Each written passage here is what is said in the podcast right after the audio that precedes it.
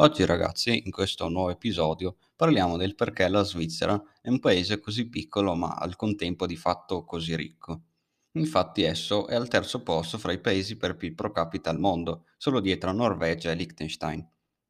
Il nocciolo perciò dell'episodio di oggi sarà la risposta alla domanda: perché la Svizzera è così ricca?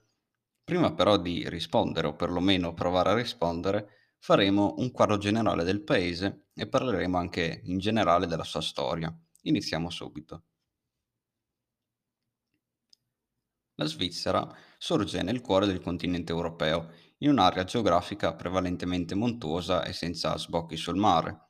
Nonostante la superficie limitata e la carenza di risorse naturali, la posizione geografica e la stabilità politica hanno sempre permesso al paese di assumere un ruolo politico ed economico di grande rilievo in Europa. Il paese è innanzitutto famoso, infatti, per via delle sue condizioni economiche assai vantaggiose e per essere, secondo molti, un vero e proprio paradiso fiscale. Però, di fatto, risulta essere famoso anche per la sua neutralità perenne. Infatti, il principio di neutralità costituisce il perno di fatto della politica estera elvetica, e ciò nella sua odierna interpretazione nell'ambito dell'attuale contesto internazionale. La neutralità offre al paese un ampio margine di manovra. Infatti, in campo internazionale, la Svizzera mira a estendere le opportunità di cooperazione, ad esercitare maggiore influenza politica ed economica attraverso una più attiva partecipazione ai forum internazionali e tramite il rafforzamento delle relazioni bilaterali con i vari stati. Essa è una confederazione di stati, infatti è suddivisa in 26 cantoni, ognuno indipendente dall'altro, e possiede di fatto 4 lingue ufficiali: il tedesco, il francese, l'italiano e il romancio. Tra queste, la più diffusa è la lingua tedesca, con un'affluenza del 63,7% della popolazione. Per quanto riguarda invece le confessioni religiose, le maggiori sono la cattolica e la protestante, anche se sono presenti anche altre confessioni, fra cui ad esempio quella ebraica e quella musulmana, mentre gli altri appartenenti ad altre religioni e gli atei costituiscono il 18,2%. Ora che abbiamo fatto un quadro generale della Svizzera, procederemo a parlare della sua storia. La Svizzera non è solo geograficamente al centro dell'Europa e perciò il suo sviluppo storico è analogo a quello dei paesi confinanti. Nell'antichità il territorio svizzero fece prima parte dell'impero romano e poi nell'alto medioevo fu segnato dall'avvento del cristianesimo, dai flussi migratori e dal dominio di diversi altri popoli. Solo nel medioevo più tardo il paese inizierà poco a poco a strutturarsi nella cosiddetta vecchia confederazione. Infatti, dalla fine del XIX secolo, il Patto federale del 1291 è considerato l'atto definitivo di nascita della Confederazione Svizzera. In esso, con un giuramento, le 3 comunità valligiane di Uri, Svitto e Unterwaldo si allearono per difendere al meglio la loro libertà contro qualsiasi attacco nemico esterno. Nel XIV e nel XV secolo la cosiddetta vecchia federazione risultò essere un'alleanza non vincolante di comunità rurali e urbane. La sua espansione procedette lungo linee diverse. Infatti, alcune regioni vi aderirono spontaneamente e ne diventarono membri integranti con pari o minori diritti, mentre altre invece vennero acquistate o conquistate con la forza. In generale, comunque, i membri della Confederazione, ovvero i cosiddetti 13 cantoni, gestivano direttamente i propri affari, ma i loro deputati cominciarono poi anche a riunirsi periodicamente in occasione delle diete federali per discutere di questioni di interesse comune. La riforma protestante segnò poi di fatto la divisione dell'Occidente cristiano in cattolici e protestanti a partire dal XVI secolo.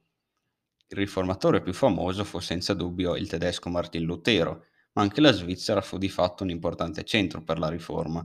Infatti Ulrich Zwingli di Zurigo e Giovanni Calvino di Ginevra plasmarono profondamente il protestantesimo. Ginevra era infatti non a caso considerata la Roma protestante e in seguito il calvinismo in particolare si diffuse in tutta Europa e anche in quelli che oggi sono gli Stati Uniti. Dal punto di vista politico, la riforma ebbe una forza esplosiva, in quanto in Europa e in Svizzera la divisione tra cattolici e protestanti provocò numerosi disordini e guerre. Nel XVII secolo le tensioni religiose e sociali che caratterizzavano la Confederazione sfociarono in una serie di conflitti armati, anche se i cantoni confederati riuscirono in un qualche modo a rimanere fuori dalla guerra dei 30 anni, che durò dal 1618 al 1648 e che devastò di fatto gran parte d'Europa. Questa esperienza fu poi alla base dello sviluppo della sua famosa posizione neutrale in politica estera. Il XVIII secolo invece fu un periodo pacifico sul fronte della politica estera, durante il quale anche le tensioni confessionali persero gradualmente importanza. Grandi cambiamenti investirono invece l'agricoltura e iniziò al contempo ad emergere il lavoro a domicilio, soprattutto nel settore tessile e orologiero. Dal canto loro, le società illuministe non si dedicarono mai solo a questioni economiche, ma si interessarono anche di educazione e promossero anche un nuovo patriottismo che si riferiva sempre di più alla nazione in sé e meno invece al cantone. I pensatori illuministi superarono poi i confini confessionali e coltivarono un vivace scambio di idee con le persone straniere con le quali condividevano il pensiero. La rivoluzione francese e le successive guerre napoleoniche cambiarono poi notevolmente il volto dell'Europa e della Svizzera. Anche in Svizzera, infatti, non mancarono le rivendicazioni di uguaglianza giuridica, soprattutto da parte dei sudditi delle campagne, anche se una maggiore uguaglianza sarà ottenuta contro le resistenze delle vecchie élite, solo dopo l'invasione da parte delle truppe francesi nel 1798. Che provocò di fatto il crollo del sistema politico della cosiddetta vecchia federazione. Al suo posto si instaurò invece prima lo Stato unitario centralizzato della Repubblica Elvetica e poi dal 1803 uno Stato federale. Nel 1815, dopo la sconfitta di Napoleone, le potenze europee cercarono poi di ripristinare gli equilibri pre-rivoluzionari in quel periodo che venne definito Restaurazione. In Svizzera tutto ciò condusse al Patto federale del 1815, che concesse ai cantoni un'autonomia amministrativa quasi del tutto completa.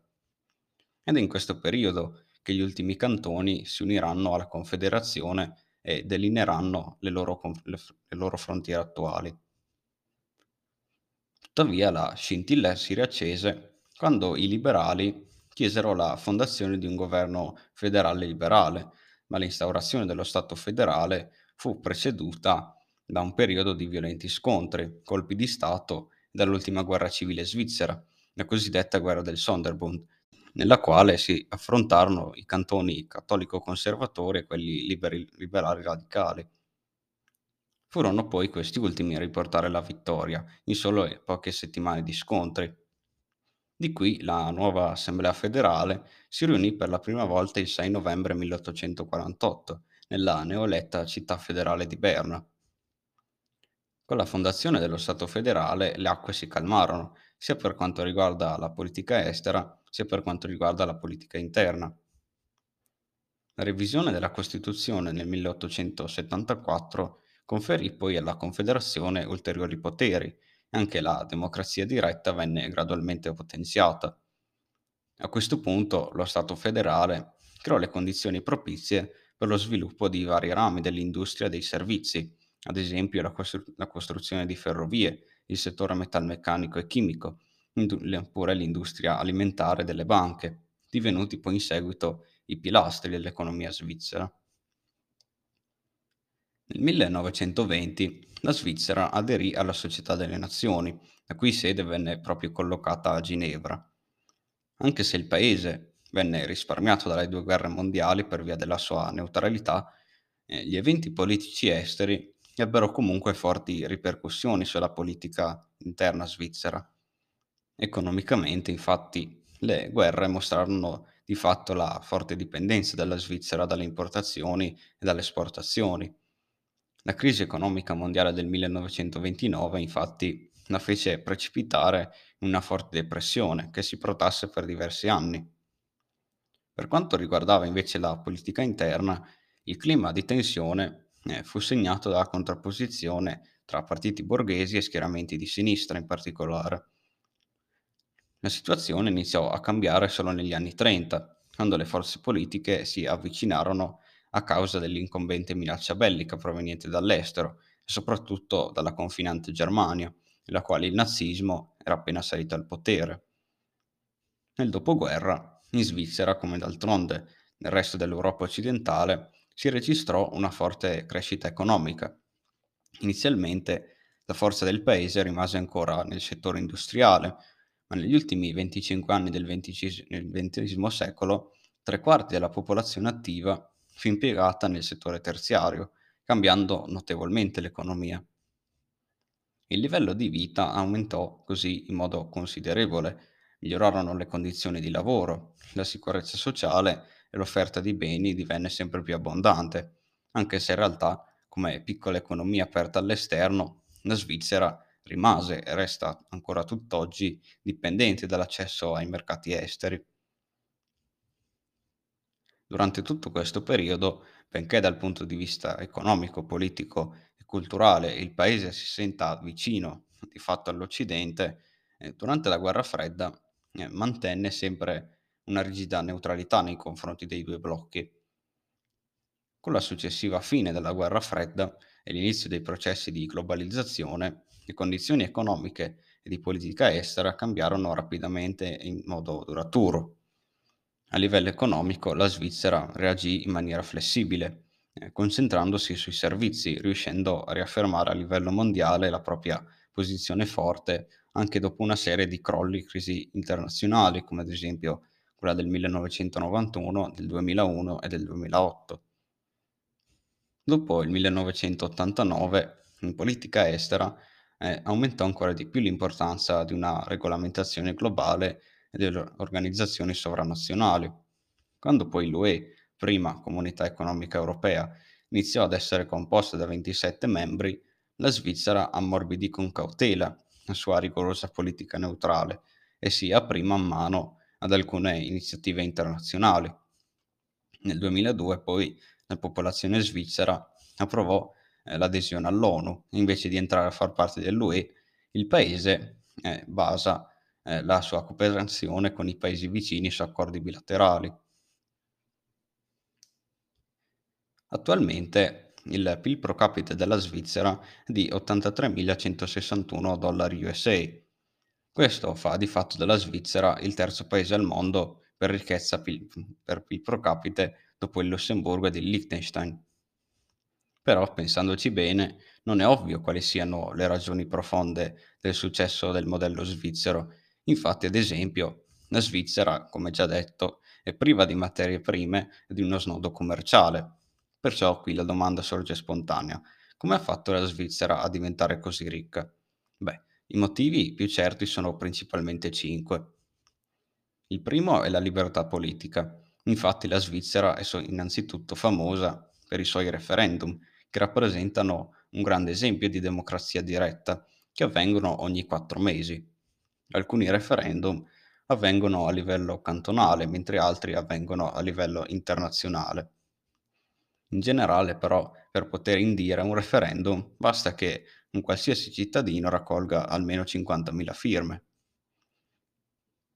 Con i referendum si possono anche fare proposte di modifica della Costituzione, con una necessità invece di 100.000 firme. Per questo non esiste altra nazione al mondo in cui sia consentito ai cittadini di prendere parte così frequentemente e intensamente alla vita politica. Il secondo motivo è la decentralizzazione. Infatti la Svizzera, come già detto, è una confederazione di stati ed è divisa in 26 cantoni che di fatto hanno in comune soltanto la difesa, l'esercito, la moneta, la Costituzione nazionale e la politica estera. Il governo centrale perciò in realtà ha pochi poteri, in quanto il potere è ben distribuito su tutti i cantoni in un federalismo più che perfetto. Ogni cantone, infatti, è praticamente autonomo ed è uno stato sovrano che decide tutto da sé. In questo, perciò, risulta più facile occuparsi dei propri problemi, anche perché un governo centrale con capitale lontana non sarebbe tanto preoccupato dei problemi di un cantone come di fatto il governo locale. Il terzo è la competizione fra i cantoni. Il fatto che i cantoni siano così piccoli rende anche possibile spostarsi in maniera molto agevole in caso di problemi locali in un cantone. Tutto ciò viene definito voto con i piedi. Ad esempio, prendendo un reddito di 5.000 franchi svizzeri al mese, nel cantone di Zugo l'imposta cantonale sul reddito è del 3%. Adesso di fatto è un cantone veramente piccolo. Se ad esempio all'improvviso si decidesse di aumentare l'imposta al 12%, che è l'aliquota più alta in Svizzera per il reddito stabilito, molto probabilmente una parte di popolazione si trasferirebbe nel cantone di Svitto per pagare il 5%. I cantoni perciò sono costretti a tenere basse le tasse, ad essere efficienti proprio perché sono in continua competizione con i propri vicini. Inoltre, i cantoni sono decisamente piccoli, per cui c'è una distanza ridottissima fra chi paga le tasse e chi vive di tasse altrui. Il quarto motivo è il libero mercato. Infatti la Svizzera di fatto non è ricca solo perché, come dicono alcuni, è un paradiso fiscale e finanziario, mentre in realtà vi sono altri paesi con condizioni più vantaggiose. La finanza pesa solo il 10% del PIL, l'industria invece il 24% e il grosso dell'economia invece viene dai servizi. Essendo così piccola, isolata e in un territorio molto insidioso, la Svizzera ha incentrato le sue politiche economiche sul libero mercato sin dalla seconda metà dell'Ottocento. L'IVA è al 7,7% per i prodotti comuni e altre quote minori per i prodotti di prima necessità. Infatti, ad esempio, è al 2,5% per i generi alimentari e per i beni di uso quotidiano. Le imposte per gli individui, invece, vanno dal 5 al 20%, ma un reddito normale difficilmente supera l'11%. Per le aziende invece vanno dal 15 al 25% e sono tutte aliquote estremamente basse, se pensiamo anche solo che l'aliquota per i redditi più bassi qui in Italia è del 23%. Il quinto motivo è infine la neutralità e la pace. Siccome la Svizzera è dedita al libero mercato, non può permettersi guerre. Per questo motivo risulta essere neutrale. Infatti non avrebbe alcun senso attaccare uno Stato con cui commercia, di conseguenza poi per condurre una guerra bisognerebbe versare introiti assai consistenti e perciò anche imporre molte tasse. Per oggi è tutto ragazzi, io vi ringrazio come sempre per avermi ascoltato fino a questo punto e noi ci vediamo alla prossima, ciao!